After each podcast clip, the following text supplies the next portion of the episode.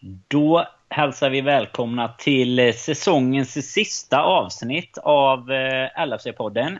Vi eh, kommer att givetvis landa i vad som har varit här den gångna helgen. Det känns väl nästan som att det har, har gått ännu mer tid sedan den här Champions League-finalen som vi, som vi någonstans måste sätta oss och ta ett krafttag kring.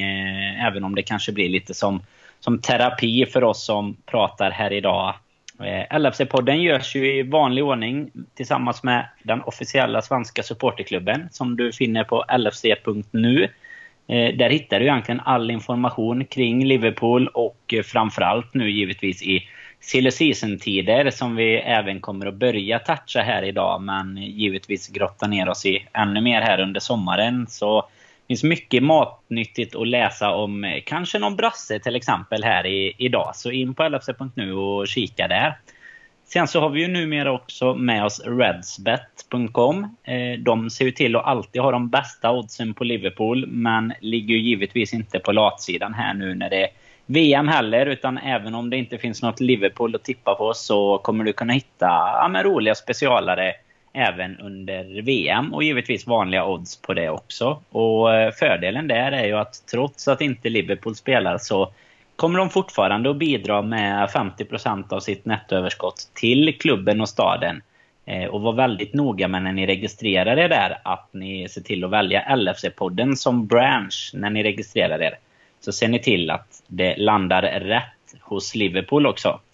Eh, Redspet ser ju även alltid till att eh, ha några sådana här special fantasy eller eh, ibland lite gratis spel, riskfria med pengarna tillbaka. Så att håll utkik på våran Twitter och på redspet.com givetvis så kommer ni hitta all info där.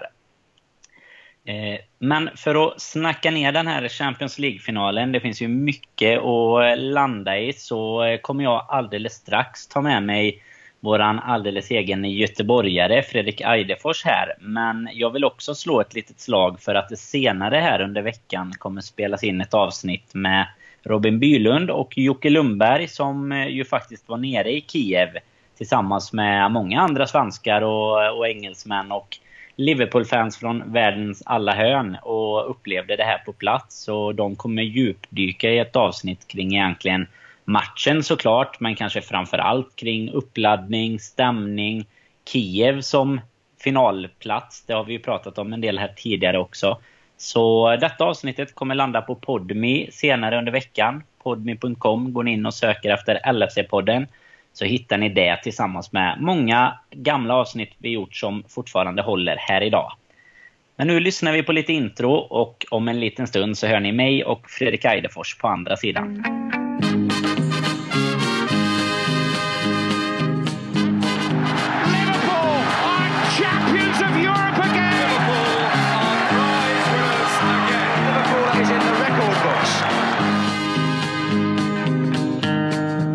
Sådär ja, då sitter vi här. Eh, Daniel Forsell tillsammans med Fredrik Eidefors. Välkommen tillbaks i värmen här i vårt sista avsnitt för säsongen. Oh, det känns lite jobbigt, gör det inte det? Ja, vi har ju kört några stycken måste jag säga här nu. Det har varit eh, Podme och det har varit eh, gratisavsnitt och det har varit Periscopes dessutom. Och ja, jag vet inte känns som det är en evighet sedan vi satt och körde igång säsongen i, i Helsingborg här med lite presentationsavsnitt. Ja, för ja, lite drygt ett år sedan tror jag väl det Så det har kommit mycket sedan dess.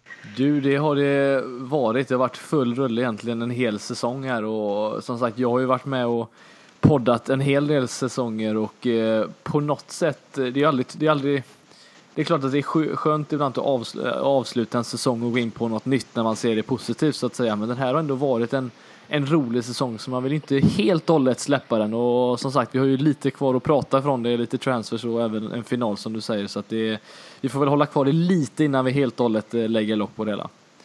Ja, men så är det ju absolut. Och, och det är precis som du säger på tror jag väl att vi kommer kanske landa lite. Vi, vi har ju även suttit här och gjort avsnitt där vi har snackat eh, ja, men Premier League egentligen, sluttampen på, på den. Och jag känner väl någonstans att eh, nu när det kanske har lagt sig lite så, så kommer man ju ändå kunna eh, alltså, njuta av den här resan som, som den här våren ändå har bjudit på någonstans. Det har ju varit, eh, det är väl kanske 13-14 som kommer upp i samma i samma känslonivå egentligen kring när vi spelade om, om ligaguldet. Men eh, annars, ja, vart sätter du den här säsongen i, i din eh, support, i ditt supporterliv om man säger så? Hur, eh, hur rankar du den här trots att det nu då inte blev någon ja, någon titel egentligen då? Nej, alltså för mig är väl, eh, även fast 13-14 var roligt, så är ju 08-09 säsongen som ändå får räknas som en relativt nyligen, eh, även fast eh, mm. Treble-säsongen var en, en helt unik säsong, även fast man inte var jättegammal själv då, men eh, 08-09 var ju en, eh, en säsong som ligger mig väldigt varmt sett till att det var ju en man slog United gånger två och man eh, gjorde även 4-0 på Real Madrid och vann på bortaplan eh, om vi ska hålla oss till just, just de mötena. Så att det var, nej, det var en, en speciell säsong. Men den som vi nu har spelat eh, 17-18 säsongen, för mig känns det som att det har varit en helt annan Ja, vi har ju pratat om den här gruppdynamiken eh, som vi har pratat om i Sverige på, på de senaste månaderna egentligen. Men det känns som att det här laget har, eh, har roligt tillsammans, eh, tillsammans med Klopp då, så att det, den här ligger ändå trots allt högt upp för här har vi ändå Klopp fått oss från doubters to believers som man brukar säga. Ja, men man får väl säga att han... Eh, det var inget skitsnack. Han kommer där i, i oktober 15 eh, var det ju. Det är ju inte ens, inte ens tre år sedan då som han eh, satt och sa de där orden i LFC-TV. Och nej, det får man väl sannoliken säga att han har, har hittat rätt.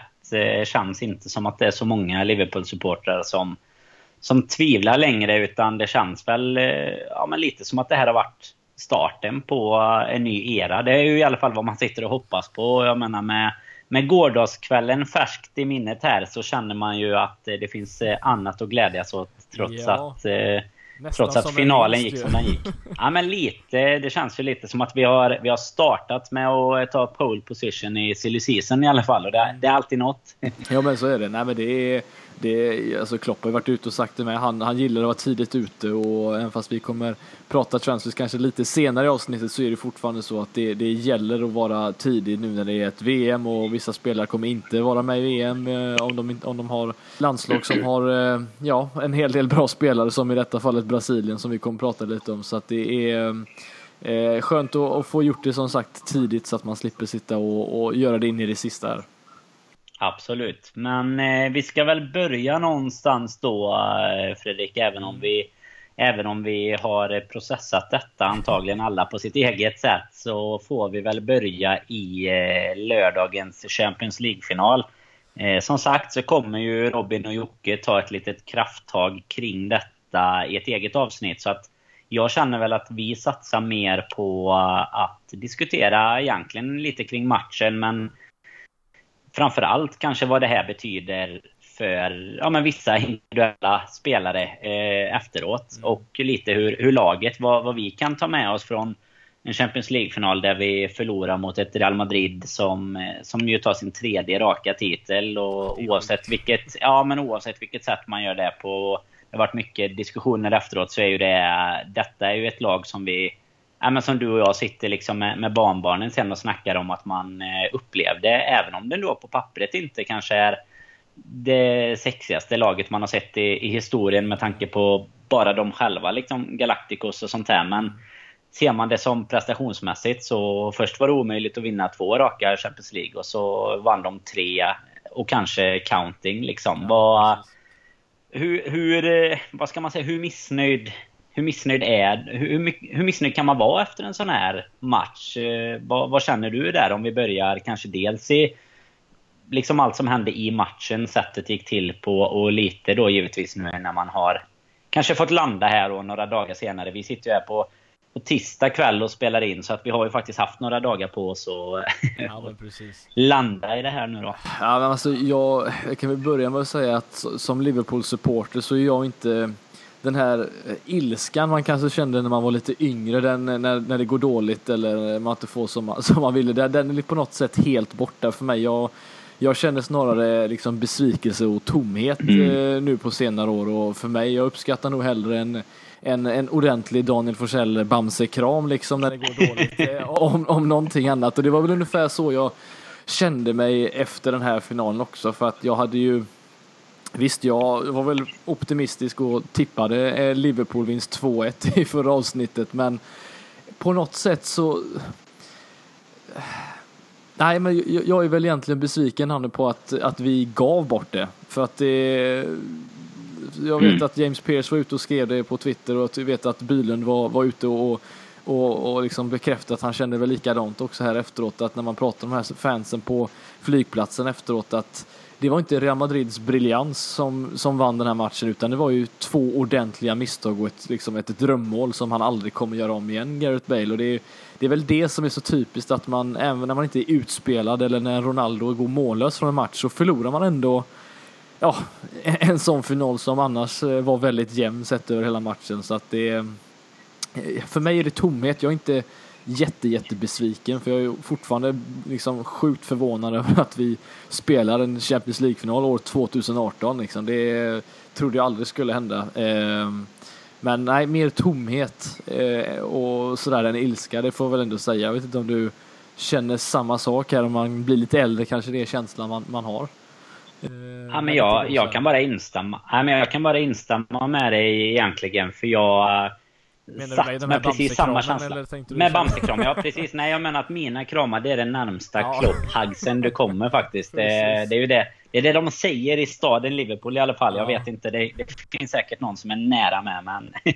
Nej men kring, kring den här eh, tomheten som du pratar om. Jag, jag, tror att det är väldigt många som håller med oss. Eh, de som syns mest på sociala medier under eh, under liksom matchens gång eller precis direkt efter matchen, då är det ju kanske de här som... Eh, den ilskan som du pratar om, det är liksom den som lyser igenom just då. Och det är väl eh, många som har sagt saker som man liksom har fått ångra fem minuter senare i, i stundens hetta många gånger. Och det är väl en, en charm i det också. Men jag sitter ju också mer med den här tomhetskänslan. Jag måste säga att jag, jag kände väl egentligen efter Bales eh, drömmål där så kände jag att eh, alltså trots att det var ganska bra, alltså vi hade ändå chansen att ta oss tillbaka liksom. Ja men det, det kändes liksom tufft alltså. Det, någonstans så var det ju det här som du är inne på, Ronaldo går mållöst. Det är kanske den här gången vi har chansen att, att slå Real Madrid. Men eh, på sättet det sker, alltså jag har aldrig varit så chockad tror jag inte i hela mitt liv Nej. som när,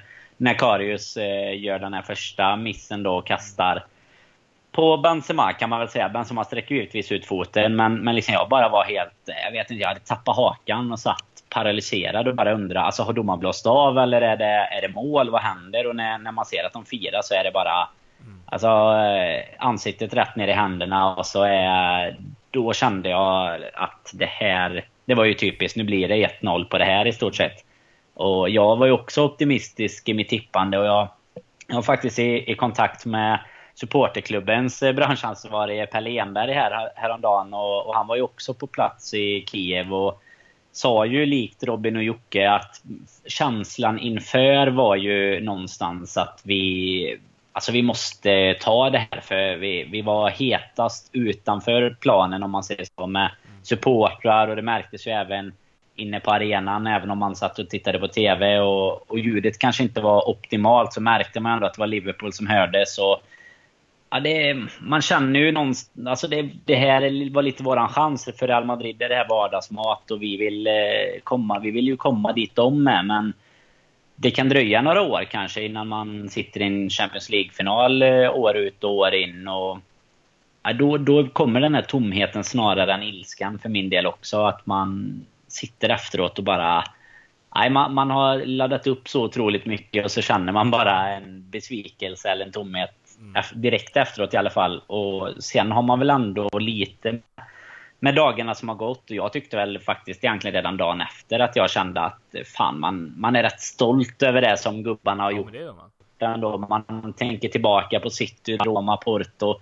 Jag hade ju äran att få uppleva den matchen på plats. Jag menar, man, man har ju varit, det har varit såna höga toppar att man... Eh, nej, man är ju man hade ju inte bytt det mot något annat liksom. Jag hade ju inte bytt det mot, och, tror jag inte i alla fall, det är lätt att säga, men, men mot att vara Real Madrid-supporter och, och ha gnetat mig igenom de här matcherna som de, de ju faktiskt någonstans har gjort i slutspelet. Ja.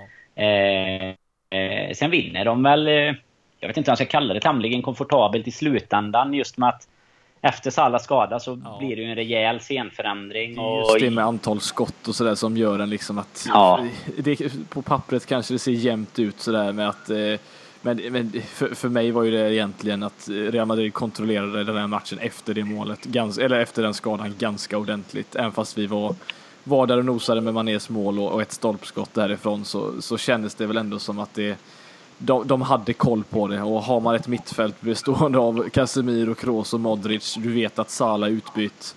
Eh, och du leder framförallt då sen då med 2-1, då är det det, det, är lätt att spela fotboll om man spelar Real Madrid och har varit, som du säger, också varit med om ja. detta två säsonger i rad dessutom. Och även innan dess vunnit en eh, några år tidigare där. Så att det är ju Nej, för mig kändes alltså det är ju lättare nu i efterhand också att sitta och säga det för att då så kändes det ändå som att vi är ju bara ett skott ifrån och vi är ju en, en hörna ja. eller liksom en frispark eller en straff ifrån att göra ett mål. Eh, och man är ju bara centimeter från att faktiskt få in ett, ett 2-2 mål och ja, då vet vi faktiskt inte vad som händer därefter men eh, känslan är väl ändå att det var tämligen komfortabelt och efter... Efter skadan ja. är det ju det tycker jag. Alltså vi, vi är ju bättre bättre innan skadan och det är ja, det man tycker är så jävla synd. Alltså man, man önskar ju av hela sitt hjärta liksom att man bara hade fått se vad hade hänt om Salah hade kunnat fortsätta. Men det, det är ju sånt... Livet som en Precis. Det, det, är ju verkligen det. Och det är ju det som man måste komma ifrån kanske. Och det är det som du är inne på som, som för några år sedan, eh, jag själv i alla fall, alltid kände att man blev mer frustrerad över de här omlägena. Men nu har man någonstans bara lärt sig att acceptera att det känns ju som att det givetvis of, mycket oftare är vi, men någonstans är det väl så att det händer de, de flesta. Eh, även om det, ja, ja. det givetvis känns så när man är Liverpool-supporter att det händer oss fler gånger. Men, men att det är just den här matchen som det händer Sala och att det är den här matchen som, som Karius gör sina två livs största blunders. Det, ja, det, ska ju, det ska ju tilläggas att ta en sån som Karius i det här läget då som eh, som gör två stycken eh, misstag som leder till mål, liksom, eh, verkligen stora misstag. Och det är liksom, det är, det är två på en match och innan dess så hade han gjort två under, under 32 mm. matcher, de senaste 32. Så det är verkligen absolut sämsta tillfället att göra det. Och som sagt, jag lider med honom eh, fruktansvärt mycket. Jag kan inte tänka mig hur, hur det känns. Och, och fort, alltså idag fortfarande, det är några dagar sedan ja, ja. och han måste ju fortfarande må helt uruselt. Lär ju heller inte vad jag har fattat, han är väl inte med, eller kanske han är i den tyska truppen. Eller nej, det är han nog inte. Eh, nej, jag är ju ingen, jag är ingen VM-expert. Du, du får, det får du inte utse mig till. Så jag, men jag är osäker på det. tror jag väl inte att han är. Det är inte som jag har reagerat på i, om man säger i Liverpool-kretsar i alla fall, nej, att han precis. ska iväg till VM. Eh, nej, och det är väl egentligen det. Så att han har ju en hel sommar dessutom framför sig. Eh, där han liksom har en, en hel del att tänka på. Och, nej, han är precis inte med i den där. Och eh, så att nej, det... det Sen är ju detta också, detta är ju en sån match, ja men det är ju en sån match att det är så typiskt att det händer dels för, att, för oss att det är en final eh, liksom då, men det är också för hans del att detta är ju en match som även ses av alltså, miljontals människor världen över. Liksom objektiva personer som inte sitter och kollar på Liverpool Stoke en regnig tisdag i november. Utan det, det är så att det, han, hela hans... Alltså för många kanske såg honom för första gången som ja. inte har följt Liverpool under året. Och då blir det där att Karius blir den, ja men det var ju den eh, sopmålvakten som Liverpool hade i Champions League-finalen. Och du vet när han kommer in på Premier League-arenorna nästa säsong och ska göra ett utkast så kommer ju publiken... Ja. De pratar ju lite om det i studion efter matchen där. Där kommer ju publiken eh, ja, men göra lite narr av honom. Om det nu är han som står på linjen ska vi väl tillägga. Vi kommer in, vi kommer in på det senare här. Men det, det är liksom hela den biten i att det, det är så typiskt att det är en sån här match. Och det, det har väl också kanske lite landning i det som, som många har pratat om innan. För det har varit en, en fråga hela säsongen och i flera säsonger nu just den här målvaktsfrågan. Och hur man liksom klarar sig mentalt egentligen. Och det kanske inte... Det är ju en helt sjuk situation den första, men det, det kanske inte är en tillfällighet att det händer. Det är den största av alla matcher. Jag vet inte, men... Nej. Det, alltså... Jag vet inte vad man kan... Eller om det bara är en helt sjuk tillfälle. Alltså det händer en gång i, i hela livet och då ja. händer det tyvärr här denna kvällen. Nej, men jag, jag tänker att alltså, det måste ju ha slått, han måste ju liksom, det har slått slint i, i skallen på honom, så måste ju ha fått en ordentlig liksom blackout när, när det väl händer. För att jag tror inte han jag tror han inte inser riktigt eh, liksom, situationen, alltså hur, hur, hur nära Benzema faktiskt är och att, att han ens får göra det. Alltså jag tror att han är, tänker sig att ja, men tar han den här nu så, ja. så blåser han ju av, för han är ju ändå offside liksom i det läget. Och, ja, det, det är väl just att han tar upp bollen och sen då väl kastar iväg den. För hade han hade Benzema varit lite närmre så hade de säkert, säkerligen den flaggan kommit upp och då hade det blivit död boll och, och sparka ut den istället. Så det är just det är ju små marginaler som, som gör det och jag vill ju fortfarande inte att de här misstagen på något sätt ska eh, lägga skugga på de första, vad är det, första, första halvtimmen egentligen. För att första mm. halvtimmen, 25 minuterna är ta mig fan något av det bästa jag sett Liverpool producera på de här stora nivåerna. Det är alltså mot ett Real Madrid som har så skickliga mittfältare och även försvarsspelare på bollen eh, och, och, vi totalt körde över dem sett till pressspel. Vi, vi fick dem att spela ut bollar utan utan, alltså ingen bollar utan passningar utan adress. Alltså det var verkligen en magisk eh, första 25 minuter egentligen. Och jag mm. vill ju inte att, att, att misstagen ska ta över detta, men det är ju precis det, är ju, det, är ju det och det här drömmålet som Bale gör, det är det som alla kommer prata om, det är ingen som kommer prata om det andra.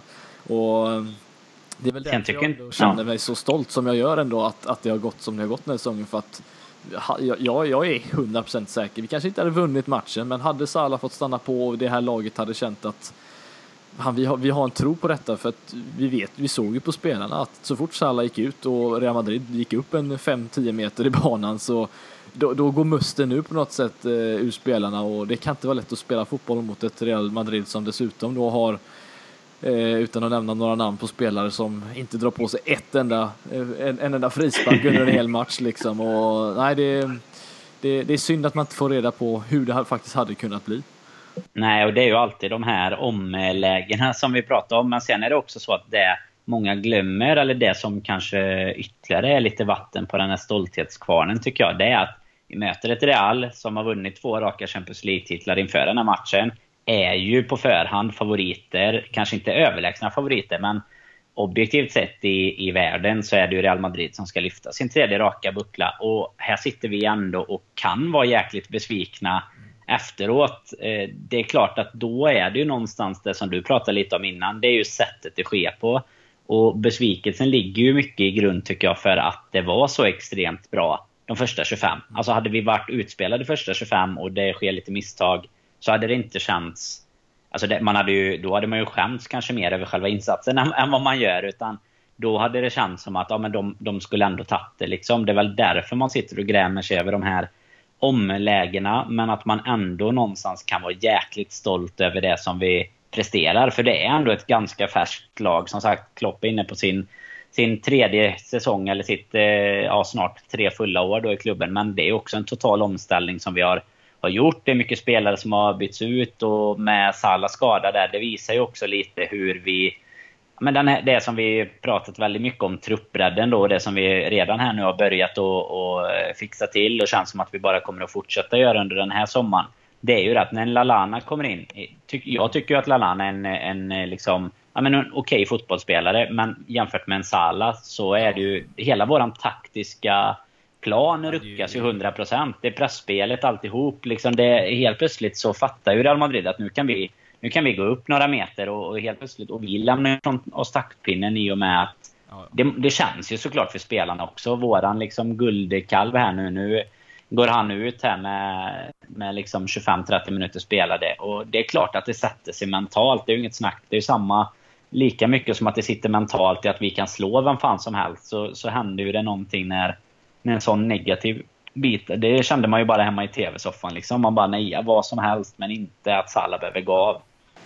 Nej, han, som sagt, han fick ju inte riktigt chansen att eh, ja, visa upp sig i 90 minuter och faktiskt göra skillnad. För innan dess så tyckte jag då var han ändå med och, och skapade en hel del lägen eh, tillsammans med eh, Mané och Firmino. Mané som sagt är ju någon man definitivt eh, borde prata mer om i en sån här match också för att han har ju verkligen för mig tillsammans med, med Modric så är han ju den bästa spelaren på planen. Eh, han hade väldigt mycket uppvaktning i hela matchen faktiskt och det är som sagt det blir ju en två, tre spelare på honom i alla fall. En, en mittback och en, en ytterback på honom varenda gång för att eh, så pass mycket kunde de ändå lägga fokus på på en spelare i och med att det var så lite Liverpool-spelare som följde med upp i slutändan. Eh, när, ja, det blir ju lite problemet när Salah inte är inne. Ja, precis. Att, att det blir inte samma täckning på en Lalana som Nej, det blir på, på en Salah och det blir inte samma hot i djupled och sådär Men Mané gör ju en otrolig match och han visar ju att han har tagit eh, ja, men ytterligare ett kliv. Även om säsongen har varit stark så visar han att på, på absoluta toppnivå eh, att han ligger där. Och jag menar, hade han spelat i, i Real säger vi istället så är jag säker på att han hade stått som, som målskytt i, i, de, i många av de lägena. Det är liksom den här... Det, det som man har saknat lite ibland det är ju att han är... Ja, men att han tar tillvara på sina chanser. Det var lite som det var snacket om Salah innan han kom till Liverpool också. Mm. Det var ju Suarez när han kom till, till Liverpool en gång i tiden med. Alltså att man tar tillvara på sina lägen. Men han är ju... Alltså han är extremt rak och direkt i sitt spel. Han går ju på avslut. Han vågar ju utmana. Det är ju en... Det är riktigt... Eh, ja, men en riktigt god gubbe att ha springande där. Och jag menar den här den här trion, om man, om man bara vänder sig lite in mot silly season, så känns det ju ändå som att vi... Nu sitter vi med en, en drömtrio, men det känns ju inte som att det är någon som kommer att vara... Liksom ryktas bort i sommar. Det hade ju eventuellt varit Salah på grund av alla, alla mål, men det känns ju inte som att han heller, alltså Real eller Barcelona eller den här typen... Jag vet inte, det känns inte som att de är där och hugger på på de spelarna. De passar bara så extremt bra in ja, i, i Klopps Liverpool. Liksom. Jag tror att Klopp har hittat rätt här. Att de här spelarna, jag tror han, de litar på varandra till, till 100 procent. Och jag tror att vi får i alla fall ha en, en, ja, två säsonger kan jag, väl, kan jag väl räkna med att vi i alla fall får ha de här. Det, det tror jag faktiskt eh, innan någon kanske börjar rycka och, och, jag tror att de spelarna också känner att de vill inte bara flytta på sig sådär. Jag menar det handlar ju fortfarande om en en människas liv och, och, med familj och allting så jag tror inte de bara vill flytta efter en säsong sådär utan jag tror vi får se Klopp eh, eh ha de här tre spelarna i alla fall två säsonger till och eh, vi vet ju vad han kan bygga och det har ju redan sipprat ut eh, grejer som sagt som han har börjat bygga på här nu som eh, bekräftade igår och det, eh, det, det jag tror verkligen på, på det här lagbygget och eh, det känns som att eh, helheten. Eh, jag tror att Klopp kommer kunna bygga en ganska bra stomme redan här till sommaren. Så att eh, för, för min egentligen, min, min nästa tanke till dig är egentligen om man tar med sig från de här eh, eller fråga ska vi säga, från, från finalen. Jag tänker på en, en Karius till exempel. Hur, hur ser du på framtiden när det kommer till målvaktsposten? Alltså nu vet jag att vi ska inte döma någon bara efter de här misstagen, men tror du oavsett att han, om han har gjort de här misstagen, att, att det är en ny målvakt som, som det siktas på, eller är det Karis vi kommer bygga, eh, bygga på trots allt? Nej, jag tror att det har varit eh, ett pågående arbete. Det har ju varit ett problem tycker jag ända sedan Reina och sen när Karius väl kom så, så var det mycket prat om att nu blir det han som, som blir kanske utmanare och, och tar första platsen. Och sen så lyckades ju han också spela bort sig till Mignolet igen och så har han fått tillbaks platsen nu i vintras egentligen då. Och jag tror väl att det har varit ett intresse. Allison har det ju ryktats om även innan den här finalen och egentligen under, under våren här. Och även eh, lite kort prat om, om Oblak där också. Så att eh, det hade väl varit en dröm att se någon av dem i, i Liverpool. Eh, oavsett eh, med hänsyn till finalen eller inte så eh, vet väl eh, de flesta som lyssnar på den här podden vart, vart vi har stått. Även om man nu givetvis ska ge Karius eh, cred för, för den våren han har haft. Men eh, det känns väl inte riktigt, tycker jag, så stabilt. Om man bortser nu, även bortser från de misstagen, så tycker jag att det, det skulle kunna kännas stabilare även om vi har haft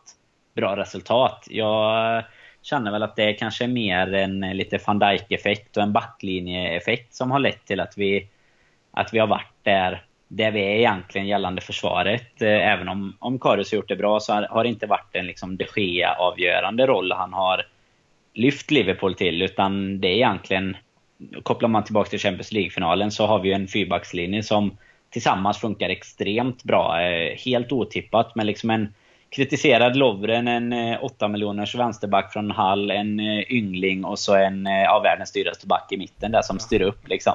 Så det, i finalen tycker jag de var helt otroliga de fyra och är liksom tätt efter Mané, man of the match allihop i stort sett. Och Nej, riktigt. Alltså, man, man kanske ska räkna in Bale då, men om man tar det i Liverpool så eh, tycker jag då, och det har liksom vänt hela, eh, hela den, eh, det kalaset. Och då tror jag att en sista gubbe längst bak också är till på det som, som är av allra yppersta klass. Det, nej, fan, då släpper vi inte in ett mål på Anfield nästa säsong. Nej men alltså, får vi in en, en, en, en målvakt och vi kan väl egentligen hoppa till det som har varit kanske för att som sagt matchen eh, vi kommer ju pratas mer om den här matchen i, i, som du säger, i det här andra avsnittet som Jocke och, och Robin kommer spela in, så att vi kanske inte behöver prata lika mycket om matchen, så vi hoppar väl egentligen in på det som är kanske nästa steg här, och det är ju egentligen det som det har pratats väldigt mycket om, och det är som du säger, Allison, eller ingen alls. Det kanske känns som att det är det som är, eh, är själva frågan egentligen när det kommer till målvakt, för att, eh, att få in, jag kan tänka mig, för Klopp och även för fansen och alla att, att, få in en målvakt som är så stabil som Alisson är som det här året har tagit ett ja, superkliv. Och dessutom var den målvakt såg jag nu som eh, räddade flest, eh, ja, gjorde flest räddningar i hela eh, Champions League-säsongen som var här nu precis också då. Eh, och eh, nej, alltså att bygga en stomme, då har vi alltså en målvakt, målvaktstomme, vi har en van Dijk framför det, vi har nu då en Keita, en Fabinho, sen har man en Firmino Salah Mané där uppe, alltså det är ju en stomme som vi inte har haft på, ja i detta fallet blir det ju egentligen raka tio år, sedan 08, 09 eller 07, 08. Vi har inte haft en sån stomme sedan dess. Och eh, det är ända på tiden nu Danne att, att man börjar bygga liksom ett lag som är konkurrenskraftigt och där inte alla lämnar och, och det känns som att vi är bara en målvakt ifrån att faktiskt ha det. Ja, men det är det absolut. Och det är klart att en Champions League-final och en ny eh, Champions League-plats i i bagaget hjälper ju oss extremt mycket. För det känns som att vi har gått lite det här klassiska ett steg framåt, två steg bakåt. När vi inte har lyckats förnya Champions League-kontraktet i, ja, men kontinuerligt egentligen då. Och det är ju det som krävs tror jag för att man ska kunna få bygga en sån här stomme med. Och sen är det klart att ett sånt här projekt som jag menar, fotbollsspelare tittar ju också på fotboll, i alla fall de, de flesta. Och det är klart att vara var en del av Klopps Liverpool, det måste ju vattna sig i munnen på vilken fotbollsspelare som helst. När man dessutom kan visa att man kan leverera resultat och inte bara liksom eh, 100 mål framåt hela tiden. Utan eh, nej, det måste ju locka att, att vara en del av det här projektet. Och det känns som att Klopp är väldigt duktig på att ta ut de här pusselbitarna. Om man tar van Dijk som exempel där så var det ju verkligen det som du var inne på där, Alisson eller ingen. Så kändes det som det var van Dijk eller ingen. Mm. Vi fick inte van Dijk på sommaren då. då ja men det är ju så. Någon som, som ska göra det nu som sen kanske blir ersatt ett, ett halvår eller ett år senare. Utan ja, men, exakt, det blir ju... Spelaren är den Klopp tror på och eh, om det tar två säsonger innan vi har en ny målvakt bara på grund av det, ja men då kanske det liksom är, är tanken att det ska vara så för att Klopp anser att den här, jag, jag ska ha den här spelaren för att eh, vi har ju sett, han har ju knappt misslyckats med en enda värvning han har gjort liksom eh, som tränare så det är ju... Eh, nej. nej. Man fick ju verkligen rätt där liksom om man tar van Dijk som exempel. Han fick ju rätt. Hade van Dijk floppat nu så hade det ju blivit så här att vi kunde lika gärna tagit in någon ja. som var lite sämre eller på pappret i, eh, i somras. Men det är lite så det känns. Att pusselbiten ska passa i hans bygge och det är väl där någonstans man vill sitta också på eh, supportersidan också. Att man ska känna att de spelarna som kommer in, de ska kunna leverera och tillföra någonting. Sen är det klart att alla, alla kommer inte bli eh, ja, världsbäst direkt. Utan de, man ska i alla fall kunna fylla sin roll även om det är som truppspelare eller om det är som talangfull yngling som kan komma in lite då och då. Kanske utvecklas mer under, under året. Men viktigare att få in rätt gubbe än att bara få in folk om man säger så. Då. Och eh, tar vi Allison här så tror jag inte det är någon som tvivlar på, på målvaktsposten. Men det är ju då kanske mer en Battlen som det har ryktats om. Då kanske man där känner lite mer så här: okej, okay, Mignolet, Battlen, Karius. Det är liksom... Ja, men det, det är lite det är samma. Ja men det är verkligen, det är inget steg uppåt för att eh, alltså det, det, hoppet mellan en, en elitmålvakt och Eh, och de här liksom bra men inte mer än så. Det är, det är ett sånt extremt stort hopp och mm. det vi egentligen pratar kanske inte kanske inte är så konkreta liksom, svar på det hela, men det vi egentligen pratar är ju att, att vinna Champions League eller inte. För det är ju ja. det vi pratar om. Alltså jag säger inte att vi, Alisson inte hade gjort ett misstag. Vi har ju sett honom till exempel varit ute på eh, ute på ganska långt ute och försökte dribbla bort spelare och det såg man även mot oss här nu när vi är i Champions League att han inte ja, kanske ja, gör lite dribblingar och sådär han inte ska göra och sådär. Eh, men det är fortfarande så att, att en bättre målvakt och vi kanske sitter idag istället och pratar om hur vi vann Champions League 17-18 mot Real Madrid. Liksom. Det, det, är ju det vi pratar. Alternativt att man, man gör som Karius till exempel har gjort nu det senaste halvåret. Ja, men han har ändå gjort lite matchavgörande räddningar. Eh, jag tänker på till exempel ehm, räddningar han gjorde mot Newcastle. Jag tror det var Diamé till mm. exempel. Det är ju en sån här match som man inte tänker på riktigt. Men ja, men vi vinner den matchen med 2-0 i slut och hade det kryssats där, ja men då kanske det hade liksom påverkat vår, eh, resten av den resan som, som ändå gick relativt bra trots den här lilla slumpen som var i slutet av, av, av säsongen. Men att, att göra det konsekvent under en hel säsong, det är ju det precis vi behöver. Vi behöver en spelare, en målvakt som räddar de här poängen där vi egentligen inte ja, där man förlorar annars. Eh, och, och, det är egentligen det vi pratar. Alisson är en sån spelare som, som gör det. Liksom. Det, är, det är mycket räddningar, det är stor pondus och det är självsäkerhet som, som sprider sig genom laget. För det, det jag tycker inte att Karis riktigt sprider det och Nej. det finns ju en hel del situationer, jag tänker bara på, eh, vi pratar utkast egentligen, alltså många situationer i säsongen då han faktiskt har kastat ut bollen till en van Dijk eller Lovren när han verkligen inte ska kasta ut. Det är som att han inte kan se förbi dem, att det faktiskt står spelare, eh, motståndarspelare och faktiskt är, är där för att hugga. Och eh, vi behöver någon som har spelförståelsen och som har eh, självsäkerheten. Och eh, därför måste vi, tycker jag, få in en, en ordentlig startmålvakt som dessutom Karius kanske kan jobba emot i så fall. För att eh, honom som en andra målvakt har jag absolut inga problem med. Det är snarare tvärtom, men eh, en Och det är väl så det känns. Mm. Det är väl så det känns som att det är Mignolet som, som sitter på uh, liksom första, ja, första bussen ut om man säger så av de uh, tre. Sen Sen har vi väl kvar en Adam Bogdan där någonstans som kanske kan gå in och utmana. Jag vet inte om, Allison, om han kan lära något av Allison i så fall, om han nu skulle, skulle komma in. Han ser väl snarare ut som en, eh, en, en ginger-variant av Allison med tanke på att det rufsiga håret han har. Men... Eh, ja, sen var ju faktiskt eh, vi, när vi var över mot Brighton där, så sprang vi på Danny Ward ute på på restaurang där så vi, eh, Robin och Kalle jobbar nog upp hans självförtroende en del tror jag. Så att eh, säg han och Karius och, och Allison om vi nu får in honom. Så det kan bli en, en uppsättning att räkna med här framöver tror jag. Mm. Om du fick Men, eh, gissa den då, tror du det blir mm. av? Alltså det, vi pratar ju ändå ett, ett världs... Alltså det, den, det kommer ju bli den särklass den dyraste målvakten ja. som någonsin har köpts. Vi pratar väl en uppemot en ja, 50-60 miljoner pund i alla fall. Det till och med tror jag läste om i, igår eh, faktiskt. Men det, det, måste man ju också, bara en parentes på det, så är det ju sjukt att målvakter inte att är... Alltså de har ju alltid varit... Högre. Ja precis, de har ju alltid varit nästan de billigaste om man säger så. Det är ju egentligen den, den positionen som är överlägset svårast att få in en elitklasspelare på skulle jag säga. Så att det är ju värt att punga ut de pengarna och säger jag idag lite lite nu eh, liksom som grädde på moset efter gårdags, eh, gårdagens besked som vi kommer in på här snart så, så säger jag att Allison eh, spelar i Liverpool i, i augusti. Han står på, på mattan i premiären. Vad, vad tror du? Tror du han eh, blir klar innan VM då? I så fall? Ja, men man behöver ju, alltså i och med att transferfönstret ändrats lite och stänger ju lite tidigare än vad det brukar göra så affärerna behöver, eller det måste inte bli klart innan VM, men jag menar sen ska spelarna ha lite semester och sånt där också. Så att eh, nej, det... Vi behöver nästan få, få det klart. Det är lika bra att ösa på nu när vi redan har satt igång. Ja, vi ser att Alisson är klar innan VM här, så inom... Eh, ja, vad är det egentligen? Det är en eh, två veckors period ungefär. Så, så han presenterad och klar och kanske lutat mot stolpen också ute på Melwood där.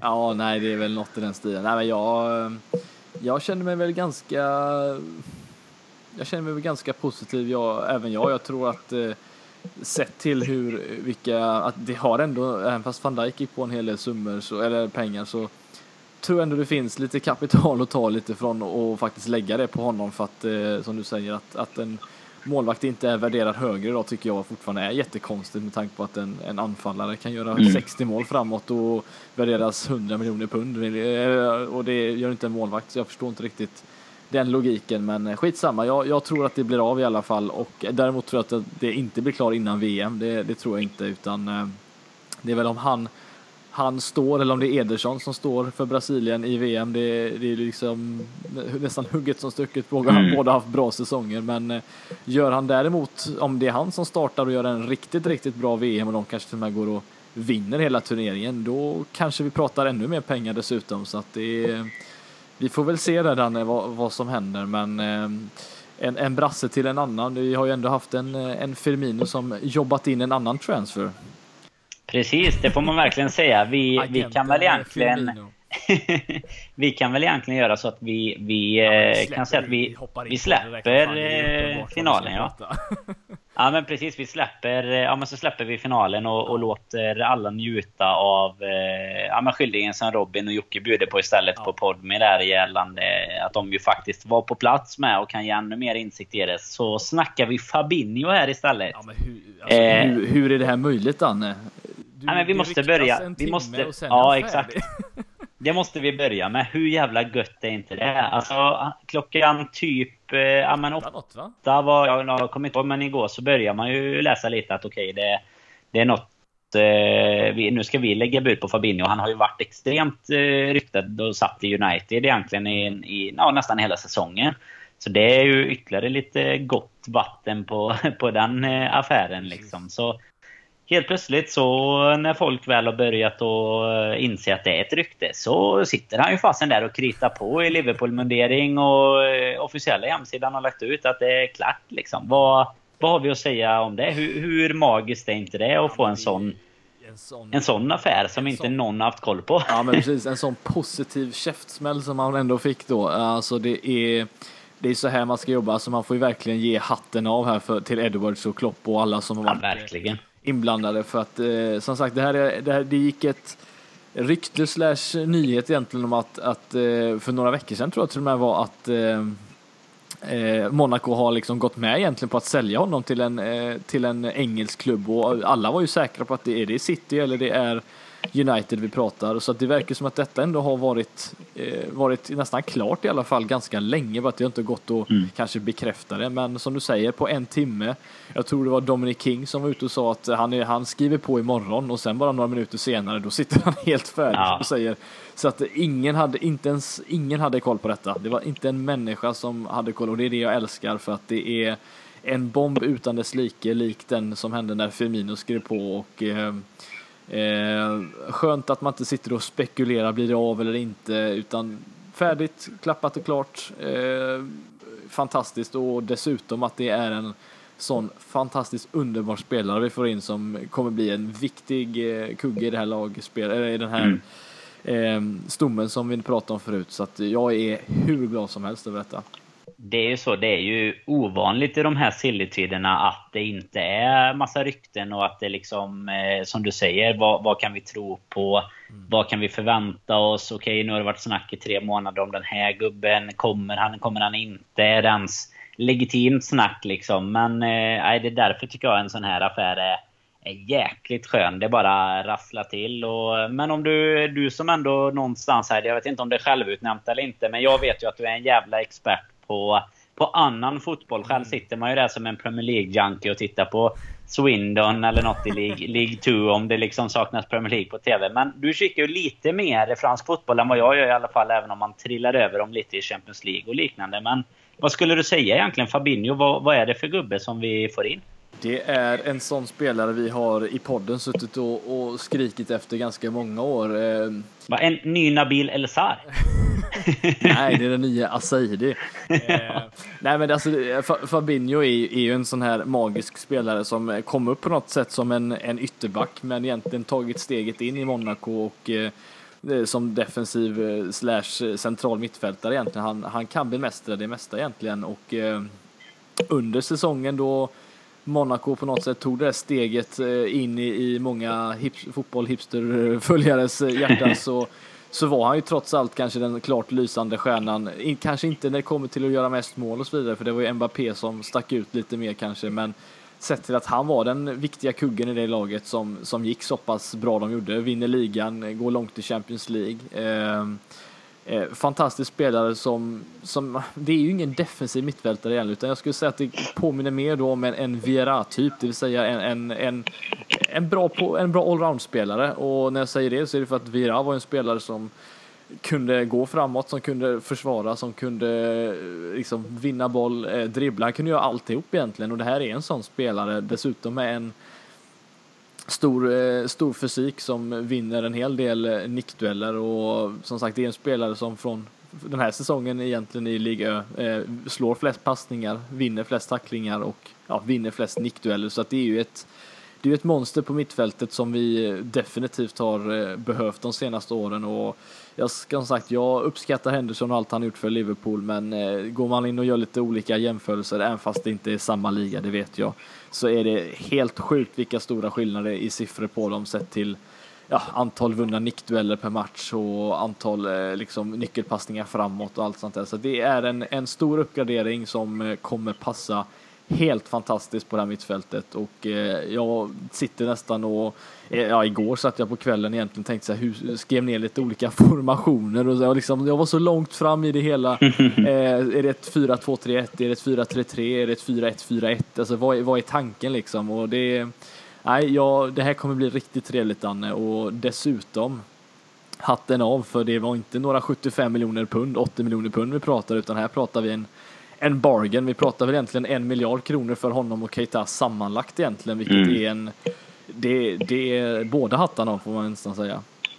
Nej, det är ju en uppgradering eh, minst sagt, eh, Fabinho och Keita. Man, eh, Keita är ju, är ju på gång nu snart. Man har ju, ja, inte glömt bort kan man väl inte säga, men den har ju liksom varit klar så länge att man har ju, har ju bara väntat in det och vi har ju har ju en ganska bred mittfältsuppsättning om vi räknar in dem nu. Men vi har ju en Emre Can som antagligen, eller ja, det, det, är väl mer eller mindre klart det sägs det ju att han är Juventus-bound där och sen eh, får vi väl se om Lalana och eh, kanske Wijnaldum, jag vet inte, vilka som klarar den där katten som det, det lär bli. För det är klart att eh, många av de här spelarna är ju ändå i sin eh, lite halve prime så att eh, Frågan är om alla, om alla kan sitta och nöta bänk tillsammans med Ragnar Klavan och Dominik Solanke heller. Jag vet jag, inte. Jag tror att Lalana ligger rätt pyrt till.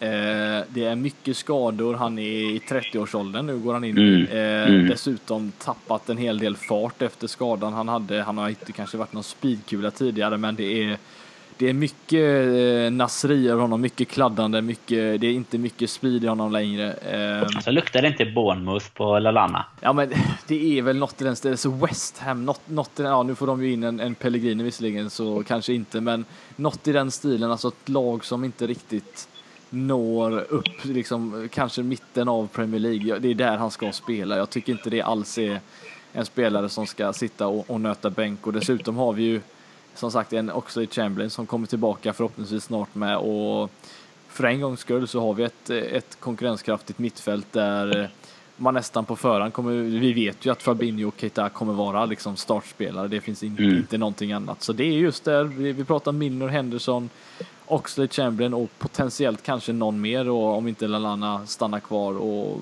det känns ja, det känns bättre nu Danne. Eh, och Vinaldum har du med i den ekvationen du, där också. Men eh, det är ju det som... Men han är den jag vi tror får se. egentligen eh, också. Eh, han sitter ja. säkrare än vad Lallana gör, absolut.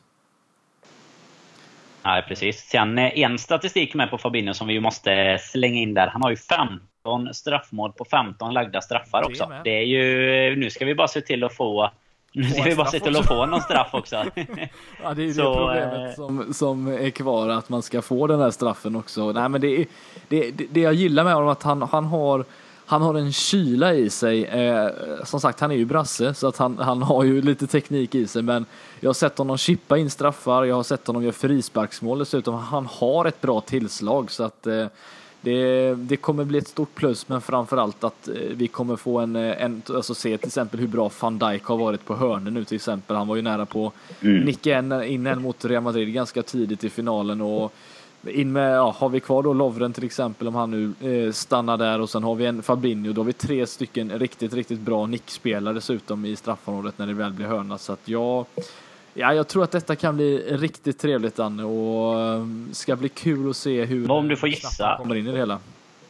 Om du får gissa på, utan att vi räknar med någon, det har varit mycket rykten kring Fekir, ska vi prata om lite också. Men om du får gissa då ett mittfält där Fabinho och Keita är självklara. Vem, vem är nummer tre? Om du räknar med att Oxlade är tillbaka till exempel då från sin skada. Ja, då är det Oxlade. Ja, det är det. Han går framför de andra konkurrenterna där? Ja, alltså det beror på hur man just ser då det här mittfältet för att eh,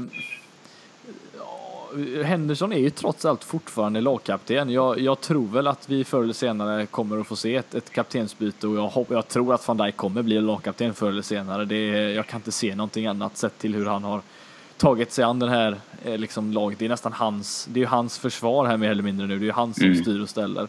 Eh, jag skulle inte bli jätteförvånad om det är så fortfarande att Klopp, eh, beroende på vem som kommer in ytterligare, om, om vi får se kanske en Henderson fortfarande sittande och om man får se en Fabinho och Keita lite längre fram. Det hade inte varit jättekonstigt. Eller en Henderson och Fabinho sittande och en Keita lite längre fram. Men eh, jag tror Klopp gick ju ändå ut och pratade om honom som en nummer två, nummer sex eller nummer åtta sa han ju om Fabinho. Så att jag menar en, en nummer åtta, då snackar vi ju snarare att han och Keita kanske står som lite offensivare om vi nu pratar en 4-3-3. Det är ju samma som du säger där. Det är ju en formationsfråga också efter ja. sommaren här. Vad vi, vad vi ska ställa upp med. Det kanske blir en 2 2-4-4 eller någonting istället. Ja. Med lite så som ryktena verkar ja, kring värvningar här nu. 4-2-2-2-2 likt det Real Madrid har varit framgångsrika med nu i, kanske inte den här säsongen i Champions League, men i alla fall säsongen innan med, mm. med eh, ett stabilt mittfält med eh, eh, två stycken sittande och framförallt spelare där fram som, som gör jobbet. Jag tror att vi kan få se något sånt och framförallt tror jag att vi kan få se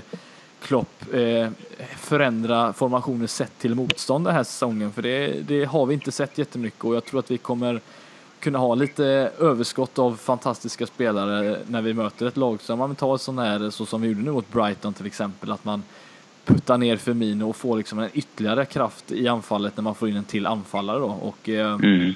Jag tror vi kommer få se det, men eh, Ja, ett 4-2-3-1 liknande uppsättning med Fabinho och Keita sittande. Då har man dessutom en Fabinho som kan sitta lite lägre, sköta uppspelen och så en Keita som får gå lite friare. Det, jag tror att det kan vara ett, eh, ja, ett fantastiskt recept på att komma längre upp i ligan den här säsongen och kanske även i Champions League. Men eh, nej, det, man kan sitta där hur länge som helst och prata formationer och, och spelare, men eh, summa summarum är att eh, Fabinho in är en, eh, en helt fantastisk eh, värvning, får vi ändå säga. Om vi vänder oss mot något som eh, är lite mer likt det som vi har pratat om att Fabinho inte var då. Fekir här. Vi pratar ju en, en spelare som verkligen ryktas fram och tillbaka. Och här är ju det numera så vanliga det här Silly-snacket igång och har varit så ett tag. Vad, nu verkar det ju ändå som, kanske lite med, med Fabinho-värvningen i åtanke här och att vi vill göra snabba och bra affärer eh, direkt innan VM här nu. Det var ju prat om att han skulle vara 99% klar och bli officiell efter Champions League-finalen. Men vi sitter ju fortfarande och väntar på att, eh, att någon bild ska dyka upp från Malwood. Vad, vad tror du? Är det nästa spelare in eller vad, vad är känslan där? Eh, alltså, när, när de lite mer in, insatta journalisterna tänker som, som Paul Joyce skriver att det, liksom, det är det är nästa, Liverpool vill verkligen detta. Det här är liksom, det kommer bli av om, om det går, går vägen. Då tror jag ändå att vi kommer försöka in i det sista och verkligen få detta att, att bli av och eh, som sagt, nu kommer han ju spela en del av eh, Frankrikes, eh, stor del i Frankrikes VM. Han gjorde ju mål i, i landslaget här häromdagen.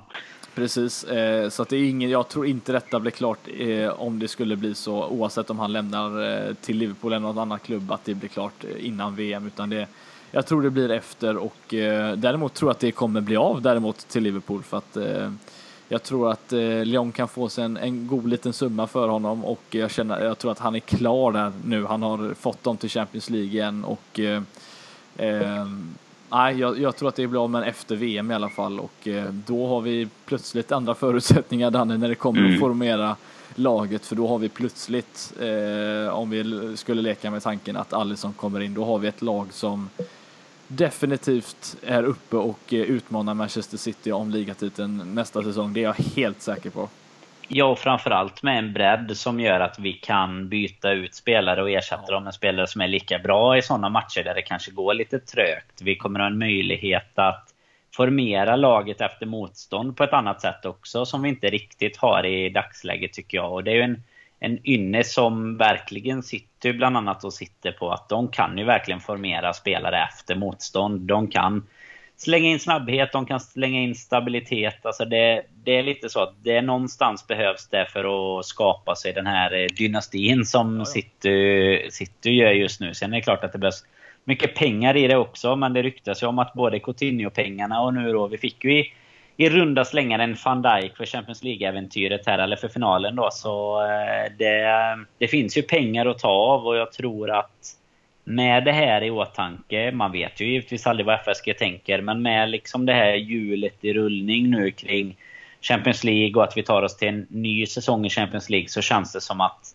den här storsatsningen kanske börjar med Fabinho. En Fekir kanske kommer in, en Alisson. Då har vi verkligen då har vi försökt, om man säger så, då har vi verkligen tagit ett krafttag för att på allvar gå och utmana City och även utmana Real får man ju säga då, för det var ändå vi som kom tvåa. Så att det är de som, som står där uppe på uh, tronen liksom som vi, som vi behöver knuffa bort. Och då tror jag även att vi har en trupp som kan kämpa på, på bred front. Även om vi då kanske kommer bli av med en del av de spelarna som vi har i truppen i, idag. Men om man ser en litet eh, avslutningsvis här då, Eidefors. Eh, vad, önskemålen, finns det Alisson, Fekir, Fabinho? Eller ja, Fabinho är ju klar nu men vad, vad är önskemål? Vad säger du om till exempel eh, backlinje? Hur, hur går dina tankar här nu kring en Lovren till exempel som vi ju har, eh, har sagt eh, mycket, mycket om under åren får man väl säga. Vad är han? Ska det in någon mer där eller är han Ja, alltså för mig, eh, jag ser ju gärna det också. Eh, jag hade väl hoppats att eh, Gomes inom kort hade kunnat bli den där mittbacken som man trodde att han kanske, ja, som man vill att han ska bli i alla fall. Att vi har, han har ju en, han är ju väldigt modern, han har sin styrka och sin snabbhet, eh, duktig med bollen så att jag, jag hade väl hoppats på den delen men det är ju inte det är inte Lovren som gör att vi förlorar, eh, att vi inte vinner ligan och förlorar Champions League i detta fallet, utan det är just misstag över en hel säsong och eh, han är visserligen inblandad i några av dem, så för mig för mig är en mittback rätt viktigt att få in, för jag tror att en, en Klavan i slutändan kommer säkert att lämna. En Matip vet vi ju inte någonting om överhuvudtaget, med tanke på att sen van Dijk kommit in så har ju han visat att ribban är rätt högt ställd egentligen. Eh, mm. Så här bra kan man vara som mittback i, i Liverpool och eh, eh för mig ser jag gärna att någon eh, mittback lämnar och eh, att Gomes stannar såklart då och får in någon däremellan. Men det är viktigare skulle jag säga att en målvakt kommer in för att vi har ju sett att eh, Lovren och van Dijk ändå funkat relativt bra tillsammans. Eh, jag ser hellre att i så fall läggs pengar på Allison och en, en ytterligare anfallsvapen, alltså en, en yttermittfältare, eh, en winger i det fallet. Det är vad jag hoppas få se i alla fall. Eh, för som sagt, när Salah gick ut mot Real Madrid, det fanns ingenting att släppa in som hade kunnat behålla den den, alltså den taktiken som var. Alltså, det har ryktats lite om en spelare som Zaha till exempel och visst, han kanske hade kostat eh, mycket pengar för att vara en bänkspelare, men det är någon som kan bryta mönstret vi behöver ytterligare där framme och jag hoppas att det finns någon sån som Edward sitter och scrollar efter på sin eh, dator eh, och, och ser om det finns någon att hämta in. Det är väl ungefär ja. vad jag hoppas i alla fall. Tittar du också på de klubbarna vi har ovanför oss i Premier League som vi ska utmana så är inte bänkspelarna riktigt några dussinspelare heller. Nej. Så att de pengarna behövs ju kanske. Jag vet inte vad en Zaha kanske hade gått uppåt en 40-50 ja. miljoner pund nu nästan.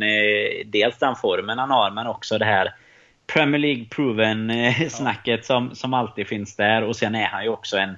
Han är en sån betydande del av ett Crystal Palace som dessutom, i, så som Premier League är uppbyggt idag, absolut inte har några stora behov av att få in liksom okej okay med pengar för en spelare. Utan det har de redan. Så att de vill ju givetvis kräma ut allt de kan i så fall. Men jag tror att det kommer bli ganska hett eh, kring honom i, i sommar faktiskt. Jag kan tänka mig att ett Spurs har varit lite på där också vet jag. Och det är ju ändå där någonstans vi behöver eh, kanske sätta ribban på våra bänkspelare. Alla behöver inte vara precis lika, lika starka kanske, men, men det är ju ändå så att du måste ha bänkspelare som kan komma in och göra ett, ja men i alla fall 95% lika bra jobb som, som den som lämnar och förhoppningsvis bättre eftersom man blir lite trött ju längre matchen går och så. Det funkar ju inte att slänga in en Lalana mot en Sala eller en Den Ings mot Firmino. Alltså, det, det, kommer inte gå i längden. Det kan funka i någon enskild match, men det kommer inte funka för att utmana över säsongen. Och eh, då är det väl, är jag helt inne på ditt spår, att då är det kanske inte backlinjen i första hand. Eh, även om det kanske kommer behöva sin manöver även där så är det ändå andra positioner som, som blir viktigare. Och den credden måste man ändå någonstans ge till Lovren att misstagen var ju fler innan van Dijk kom in i alla fall. Det. det. har ju, han har ju verkligen, eh, ja men han jag hade aldrig kunnat tänka mig att man skulle liksom sitta och välja mellan han och Matip här under våren. Och det har ju verkligen varit så man har gjort. Att man har kvittat ner van Dijk och så har det varit någon av Matip och Lovren Jante. Och det har han ju verkligen kämpat sig tillbaka från ett, eh, ja, men ett omöjligt läge får man väl kalla det. Han eh, jobbat sig in i hjärtat på många tror jag som eh, har suttit och svurit åt honom genom åren här. Ja men precis. Nej, men jag, jag tror att eh, som sagt en, en, en tre nyförvärv utöver eh, Fabinho här nu tror jag är eh, hade, hade det gått att göra det, det vi pratar då alltså en, en målvakt, en mittback och en, en yttermittfältare till exempel eh, utöver eh, ja, Fekir går ju att använda där med visserligen men någon som kan bryta isen, kanske någon liten talang som kan komma in och, och göra det lite enklare då för istället för en Zaha för nästan en halv miljard så då tror jag att vi har i alla fall ett lag som kan jag, jag skulle gärna vilja se oss slåss, slåss på mer än, än två fronter även där. Det hade ju varit kul att se oss gå ganska långt då, kanske till och med vinna en fa Cup-final eller mm. liksom något i den stilen. Eh, få, få titlarna att, att börja rulla in för som sagt. det är ju en vinnarmentalitet som ja, ja. behöver skapas. Det, så är det ju verkligen. Precis. Och tar man ett Arsenal till exempel, även fast de har vunnit FA-cupen några gånger nu de senaste åren så har ju trots allt det är inte bevisat att de har någon vinnarmentalitet överhuvudtaget heller, utan de har ju gått och vunnit. Sen har det inte liksom byggts på någonting på det och jag vet inte varför det har blivit så, men jag tror Klopp definitivt kan göra det för att han han behöver vinna lite finaler nu Danne. Han har ju som sagt ja. att, eh, vad är det, sex av de sju senaste eller något i den här stilen va? Och tre sen han ändå kom till Liverpool bara va, så att det är ju så, nej, det, det, är lite sugigt sådär. Men eh, nej, jag, jag tror att... Eh, han är där. Han, är där, där i alla fall. än, så länge får vi vara, än så länge får vi vara glada över det eftersom vi är nog alla lika förvånade. Om man ser på det i backspegeln som, eh, som man ju kan göra nu så är vi nog alla lika förvånade att vi faktiskt till slut stod där i, i Kiev mot mm. Real Madrid. Så eh, det får man väl lyfta med sig så här i, i säsongsavslutningen som vi ju faktiskt eh, kör här idag. Mm. Nej, vad... Det känns lite jobbigt Anne. Ja, men det är lite så va. lite Sillyfronten här nu så vi kan sitta och prata igen. Fördelen är ju så här Eidefors att vi sitter ju här för sista gången den här säsongen och eh, vi kommer vända blad mot en ny säsong. Men vi kommer ju inte ligga på latsidan utan vi kommer ju vara lika... Ja, det kommer vara samma intervall. Det blir ingen semester för podden här utan nej, nej. Vi, vi vänder blad och säsong men vi eh, kommer fortfarande komma tillbaka redan någon gång här under nästa vecka med lite, mm. lite mer silly blir det väl då. Kanske lite, lite snack om vad, vad Allison som senaste nyförvärv ska kunna bidra med mellan stolparna om man, om man får önska. Precis. Nej, men det håller vi tummarna på att det att det sker någonting här så vi kan sitta och prata om, eh, om något, någonting nytt i alla fall. Men jag ser själv fram emot väldigt mycket att höra hur, hur, eh, hur det gick för Robin och, och, och Jocke i just deras resa till Kiev. Jag tror att det kan eh, vara en hel del intressanta grejer de kommer säga som man kanske inte har tänkt på med tanke på att det inte varit den lättaste. Det är inte som att åka till, eh, ta, ta Grön Express till något, åka Västtrafik till tåg eller vad det nu kan vara inom Göteborg utan det är betydligt jobbigare än så, så att ta sig till Kiev vad det har verkat. Så att, det ska bli kul att lyssna på. Ja, verkligen. Så vi, det får vi slå ett litet extra slag för här. Att eh, håll utkik. Det blir faktiskt det som blir säsongens eh, sista avsnitt i kronologisk ordning. Men detta är det sista som ligger ute på eh, Soundcloud och, och de andra plattformarna här. Eh, och vi tackar väl så mycket för, för den här säsongen. Tack för att ni orkar eh, fortsätta lyssna på oss. Och, eh, jäkligt kul under säsongen tycker jag att eh, all vår sociala media egentligen har har skinit upp för varje vecka som går egentligen. Det blir bara mer och mer diskussioner på framförallt Twitter men även Facebook och Instagram också. Ja, vi fortsätter med våra tävlingar. Vi hade ju trots allt en vinnare trots att man att det blev förlust mot Real här då så, så fick vi en vinnare i den sista tröjtävlingen också. Så eh, nej, det är verkligen kul att eh, det är så många som fortsatt hänger med oss både här och så givetvis på, på Podme också. Eh, sen får ni inte glömma att kika in på lfc.nu, kika in på redspet.com eh, inför VM här. Vi kommer inte leverera våra experttips. Det tror jag inte Aide, trots att vi kör podden som vanligt. Vi håller oss till, till Liverpool. Det är tillräckligt med feltippande ändå, verkar det från, från vårt håll. Jag tror ärligt talat att jag har inte haft rätt en enda gång under den här säsongen. Vi har, tipp. vi har kanske en match, men av 38 möjliga så är det inget bra, äh, inga bra procentuell tippning. Så att, nej, mina, nej fy. Jag får nästan hålla mig borta från det tror jag. Man ska inte rygga Aide i nästa nej, säsong av LFC-podden då. Det är det som, det är mer silly, det är där du, det är där du skiner upp och tar. Styrka, eh, det, är, det är du som är ITK på, på Twitter, så, som kommer med de här Fekire-ryktena innan de ens har hunnit eh, börja bubbla. Precis, ja. Nej, det är härligt Eidefors. Vi, eh, jag får tacka så mycket för att du var med här sista avsnittet. Ja, så, så eh, hörs vi snart igen och så önskar vi alla lyssnare en riktigt eh, härlig fortsatt sommarvecka här. Så hörs vi när det närmar sig Silly igen.